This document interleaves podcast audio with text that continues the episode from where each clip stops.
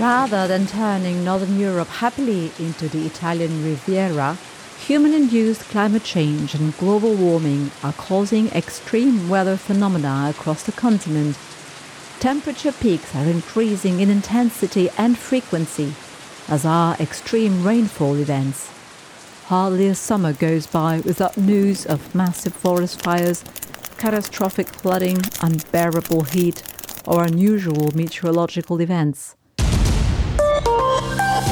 Europe's citizens are increasingly concerned about climate risks, whether they live near a forest that could one day turn into an inferno, a river that could engulf everything around it, a mountain that could suffer a landslide, or a coastline that faces rising sea levels and erosion.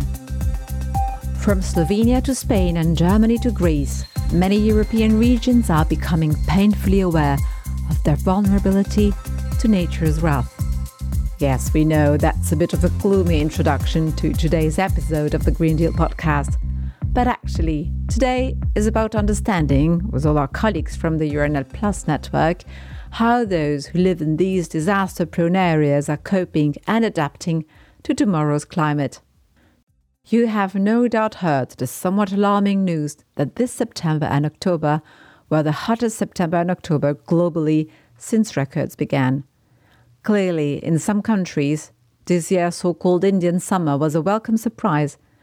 But looking ahead, the picture is far more bleak, as Egidius Rimkus, a professor at Vilnius University's Department of Hydrology and Climatology, tells Dominika Goldbergaitė, a reporter from Žinių in Lithuania. In this northern country, where September temperatures usually peak at 10 or 11 degrees, people left their winter boots in the cupboard as the average temperature in September 2023 topped 17.5 degrees. What is really important for Lithuania, if we look purely at the physical indicators, is probably the heat waves you mentioned. We have more and more heat waves and more and more days with heat waves. We are, of course, happy that September has been so warm. Well, who could be sad about a warm September? But extreme heat is something else. It is not good for everyone, because not everyone can adapt to it. That is showing exacerbation of cardiovascular disease, which is strongly influenced by heat exposure. It is not easy, especially for older people, to adapt to such changing conditions. The second thing is the increase in rainfall, increasing the intensity of the rainfall. We will have more and more periods of heavy rain. In the end, this affects us a great deal, and the winters, of course, will continue to recede. These thermal anomalies affect population health, the economy, and people's livelihoods. In 2022 alone, according to EM-DAT, the Emergency Events Database, such events resulted in more than 16,000 deaths across Europe and directly impacted 156,000 people. Adapting to these new threats is a race against the clock. Slovenia had a taste of this this summer, when along with Austria and Croatia, it was hit by deadly storms, record floods, and landslides. Slovenian climatologist Lučka Kajfež Bogataj explains to our colleague Mateja Arnuš at RTV Slovenia that when you look back at past climate forecasts, these only serve to illustrate that the pace of change has been much faster than expected. This is the predicament that we climatologists are warning everyone about that climate change has accelerated. Unfortunately, it's happening faster and it's happening more extensively. Of course, we will not have floods every year, we will not have droughts every year, but the likelihood of both is increasing exponentially. We certainly need to be well prepared for this new reality so that the damage is not such that it undermines our quality of life or our economy. In a 40 year period from 1980 to 2020, natural hazards have cost European countries an average of 12 billion euros per year, according to European Commission figures. Further south in Portugal, we hear from José Mendes, coordinator of the Risk Observatory at the University of Coimbra's Center for Social Studies. Mendes tells my colleague Cristina Nascimento, a journalist at Radio Renascença, that Portugal's population distribution has further exacerbated the country's climate related risks. The Portuguese territory as a whole is very vulnerable because it is small, but it presents various risks from flooding to droughts, heat waves, cold waves with territorial variations. It is very sensitive.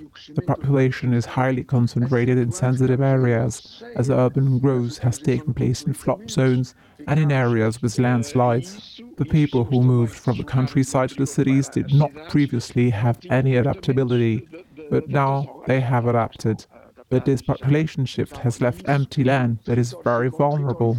And on the coast, which is jam packed, some 80% of the population live on the coast between Vieira do Minho and Vila Real de Santo António. These people are living in areas that significantly increase their vulnerability. Coastal areas, forests, rivers, certain regions are particularly susceptible to extreme weather events.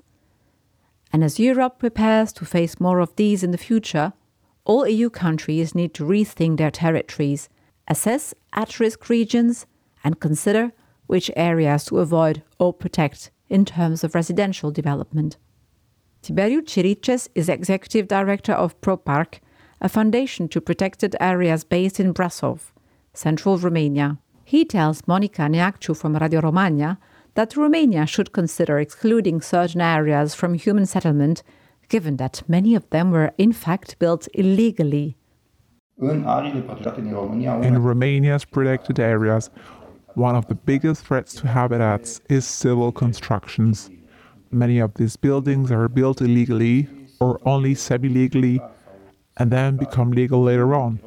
But this procedure basically opens the door to further urban development projects such as so called PUZ or urban development plans, farms, and small factories, which appear in areas of great natural value, but also from a practical perspective in dangerous areas if you think about the flooding risks. Once these constructions are built, people get used to them.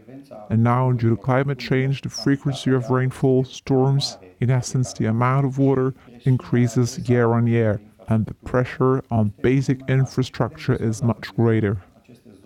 We often see these flooded areas on TV and think, oh, this is a natural disaster.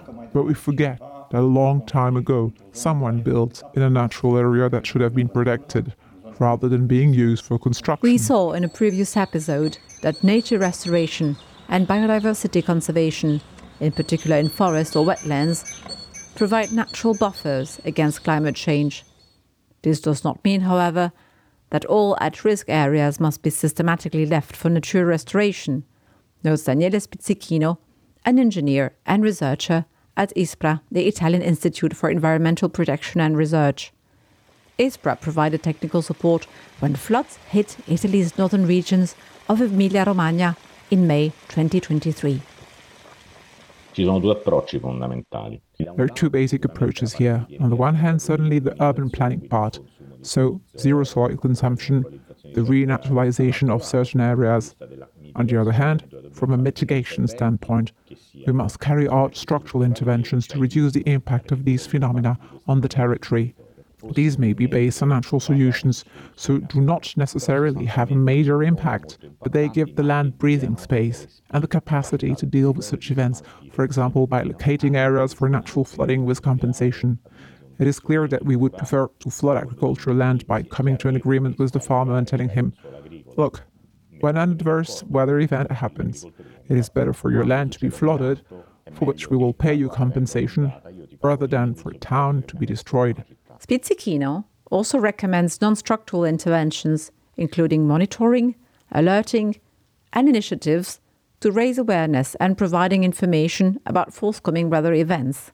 If I'm a citizen who lives in a building, who owns a factory, or has an economic activity in an area of higher hydraulic risk, when a weather warning arrives, and in general, as a matter of fact, I will have to adopt virtuous behavior both in everyday life and in the exceptional situation.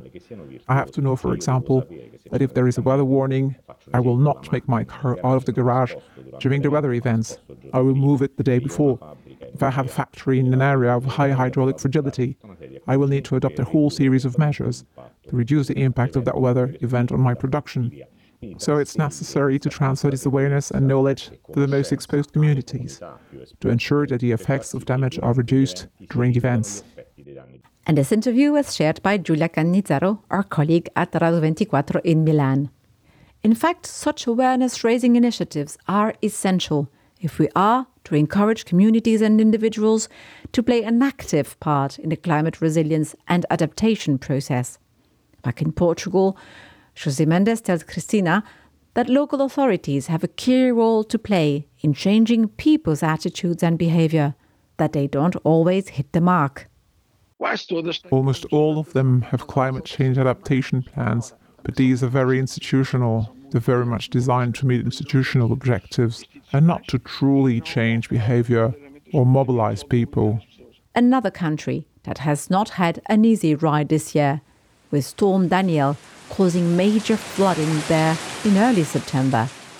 This concrete proof of their country's vulnerability has certainly succeeded in raising Bulgarian citizens' awareness of the problem, explains geographer Emil Gachev to Radoslav Shitchev, a journalist with the national broadcaster BNR. The next challenge is to teach them what to do in the face of it. Right course of action has two sides. The first being the so called early warning systems. When we know the phenomena well, we can predict to some extent when an occurrence may exceed normal limits and when people's attention should be drawn to a potential disaster. The other side of the coin is how people need to be trained and ready to act when such an early warning occurs. As we have seen, few countries are immune to these challenges, which require rapid intervention and substantial resources to address. This is why the EU has developed policies focused on disaster prevention and risk reduction, setting itself five objectives anticipate, prepare, alert, respond, and secure. To improve disaster prevention, preparedness, and response, it created the EU Civil Protection Mechanism, which aims to strengthen cooperation between EU countries and 10 other states in this area. When an emergency situation exceeds the response capacities of one country, that country can request assistance through the mechanism, and the European Commission covers at least three quarters of the deployment costs. And in the wake of a string of civil protection mechanism requests from member states, for assistance with intense forest fires, the Commission set to tackling this growing trend and drew up an action plan for forest fire prevention. And finally, because these challenges know no borders, EU countries are member of the Sendai framework, an international agreement that strives to protect development gains from such disasters. Increasing the resilience of Europe's infrastructure, ecosystems, society and economy is an important strand of disaster risk management. And there is no lack of technological tools with which to do this, as Bulgarian marine ecologist Dimitar Berov highlights to BNR. With such extreme phenomena creating a risk of environmental problem, the specialists and especially the institutions are able to inform themselves quickly and easily.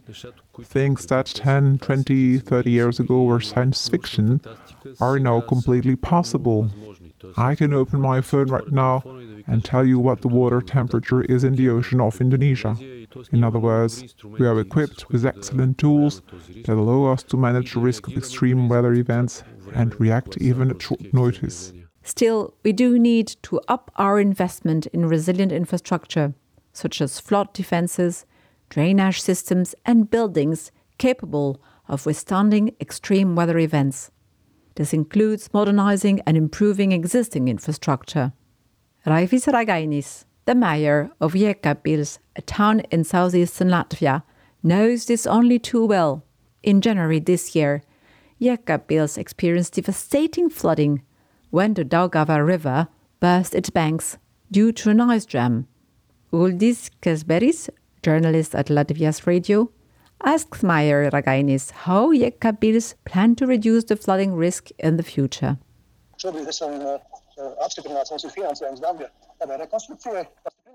Funding has been approved for the reconstruction and reinforcement of the dam. Contracts have already been signed with the builders and work has started. We're also planning to submit a project to the European Regional Development Fund to receive funding to reduce flood risks and to extend the dike. And in the future, we want to build a network of streets with a certain height marker to stop water moving deeper into the city in the event of a flood. If water overflows the dam, then at a certain height, the old town and other parts of the town can flood very quickly. But if we build the street level up to the 84 centimeter mark, then the movement of water could be stopped. Because no matter what is thrown at us, humanity is sure to rise to the challenge with inventiveness and adaptability. Thank you for listening. Make sure to come back in two weeks' time for a new episode of our Green Deal podcast.